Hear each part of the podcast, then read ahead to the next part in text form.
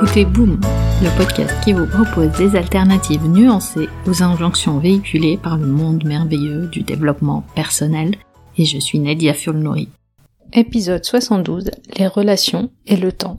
Comment allez-vous? Je parlais récemment avec une amie des comportements que nous pouvons avoir dans nos différentes relations, d'abord à nous-mêmes mais aussi aux autres. Elle me disait qu'elle avait remarqué que souvent son rapport au temps est lié aux relations qu'elle a avec ses proches.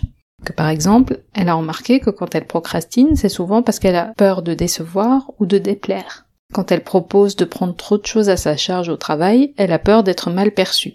Je trouvais cette discussion intéressante parce que d'abord, je salue la lucidité de mon ami, mais surtout, notre relation au temps est une relation parmi d'autres, et elle est influencée consciemment ou inconsciemment par notre relation aux autres et comment on cherche souvent à plaire pour être accepté. Alors évidemment, en tant qu'humains, nous sommes des êtres tribaux, et vouloir être accepté, intégré par nos communautés, notre famille, nos amis, nos collègues, la société en général, est un besoin primordial.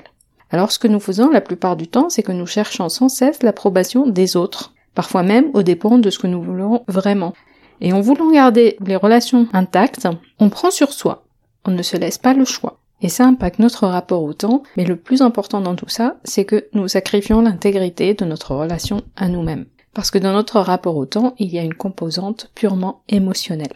Je m'explique. Si on considère le lien entre la peur de décevoir et le rapport au temps, voici un schéma de comportement que j'ai souvent constaté. La peur de décevoir va être souvent un moteur pour l'inaction, la procrastination, l'agitation pour faire des choses sans les faire vraiment, être partout et nulle part à la fois.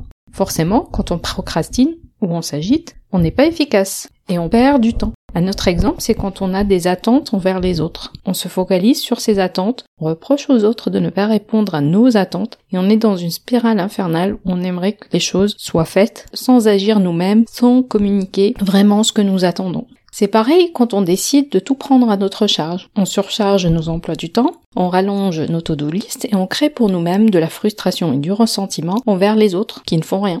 Perte de temps, détérioration des relations, baisse de l'énergie que vous ayez peur de décevoir, des attentes dans vos différentes relations, ou quand vous décidez de tout prendre à votre charge, pour ne pas avoir à demander, vous impactez votre relation au temps.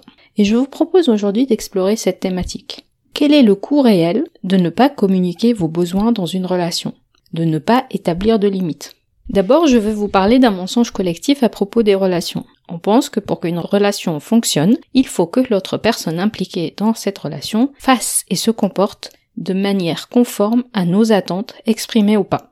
Hum, intéressant. J'irai plus loin pour dire que la plupart du temps, une des attentes que nous avons est que l'autre personne lise nos pensées et devine ce que nous voulons. Et bien sûr, on applique cette règle à nous-mêmes aussi. On met trop d'efforts à ne pas décevoir les autres, en essayant de deviner ce qui pourrait les décevoir ou ne pas les décevoir. Quand vous communiquez clairement votre besoin et vos attentes, vous laissez à l'autre personne un espace pour les accepter ou les refuser, s'y conformer ou pas. Mais aussi vous créez un espace pour l'autre où ses propres besoins et attentes ont le droit d'être exprimés, validés ou pas. Et c'est là que vient le lien avec le temps. Quand vous exprimez clairement vos besoins et vous recevez clairement les attentes des autres, les attentes qu'on a de vous, vous sortez automatiquement de la spirale mentale qui crée la peur, la frustration et le ressentiment. Ça ne veut pas dire que les autres se conforment automatiquement à ce que vous avez exprimé. Ça ne veut pas dire non plus que vous vous conformez exactement à ce qu'on a exprimé ou aux attentes qu'on a de vous. Ça veut juste dire qu'à partir du moment que le besoin est exprimé, la communication établie et les attentes connues, le choix vous appartient et appartient à l'autre personne de faire ou de ne pas faire, d'accepter ou de refuser.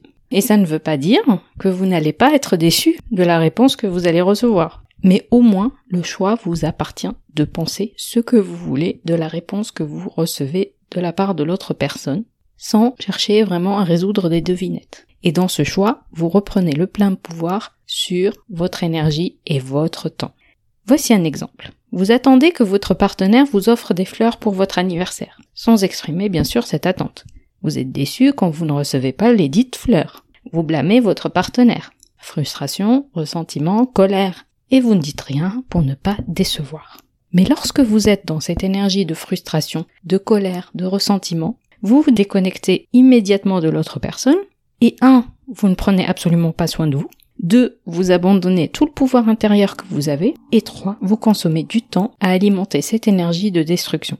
Alors, communiquez simplement à votre partenaire j'aimerais des fleurs pour mon anniversaire, lui laisse ou pas le choix. Et c'est que nous pensons souvent que les autres doivent savoir. C'est comme si on allait au restaurant et on s'attendait à ce que l'équipe qui travaille au restaurant devine quel plat nous allons prendre. Alors le secret pour améliorer n'importe quelle relation, tenez-vous bien, c'est de communiquer ce que vous voulez et ce dont vous avez besoin et, j'insiste sur le et, accepter l'idée que l'autre personne peut ne pas y répondre. Parce qu'à partir de ce moment-là, le choix vous appartient. Et comme vous rétablissez votre pouvoir de choix, vous donnez aussi à l'autre personne le pouvoir de choisir. Et votre temps, votre énergie vous appartiennent de nouveau. Quand vous cherchez à créer un rapport plus apaisé au temps, comprendre cette composante émotionnelle est très important. Parce que la peur de décevoir, la peur d'être déçu quand on répond pas à nos attentes, mais il y a un autre aspect. C'est le fait de vouloir contrôler la perception des autres. Pour que les autres vous aiment, dans des relations proches, ou vous évalue positivement au travail par exemple, vous vous activez à contrôler cette perception en vous comportant conformément aux attentes, ou ce que vous imaginez de leurs attentes. Parce que si personne ne communique, on sait pas. Et vous allez être la personne qui dit oui à tout, qui accepte toutes les invitations, toutes les sollicitations, qui accepte d'aller à tous les meetings, à prendre en charge euh, toutes les tâches qui sont peut-être censées être faites par d'autres personnes. Vous faites euh, à la place des autres, vous refusez de demander de l'aide. Tout ça, encore une fois, prend du temps et de l'énergie. Et la clé ici réside dans l'établissement de limites. Pour vous, mais aussi pour les autres. Encore une fois, une histoire de communication de. Parce qu'un rapport apaisé au temps est avant tout un rapport apaisé à soi et aux autres. Identifier vos besoins, reconnaître vos ressentis, poser des limites. Mais aussi accepter que les autres puissent vous percevoir comme ils ou elles ont envie de vous percevoir. Pensez de vous ce qu'ils ou elles veulent penser de vous. Et bien sûr, pour apaiser votre relation à vous-même, prendre soin de vous est essentiel. Si vous aimez ce que je partage avec vous dans le podcast, il y a un autre endroit où vous pouvez me retrouver tous les jours. Si ce n'est pas encore fait, vous devriez vraiment me suivre sur Instagram, sur le compte Nedia Nouri underscore Sophrolab, où je partage avec vous des outils pratiques pour prendre soin de vos relations à vous-même, autant et aux autres. Pour conclure, rappelez-vous que ce n'est pas parce que vous appliquez les bonnes méthodes que le bonheur vous est dû. Vous retrouverez les notes et les liens vers les références citées dans l'épisode sur boom.sofrelab.com. J'ai hâte de vous parler vendredi prochain sur votre application de podcast préférée. En attendant, nous pouvons continuer la discussion. Vous pouvez me retrouver sur mes réseaux sociaux via nedia.sofrelab.com. Ah, juste une dernière chose. Je compte publier des épisodes supplémentaires en bonus de façon moins régulière. Le meilleur moyen de vous assurer de ne rater aucun épisode est de vous abonner sur la de votre choix pour recevoir une notification à chaque fois que je mets en ligne un épisode. Et si ce podcast résonne en vous, vous avez plusieurs moyens de le soutenir, juste en en parlant autour de vous, en le partageant sur vos réseaux sociaux ou en mettant 5 étoiles sur Apple Podcast et un petit commentaire. Ça fait toujours plaisir. Un grand merci pour votre soutien et à très vite sur Boom.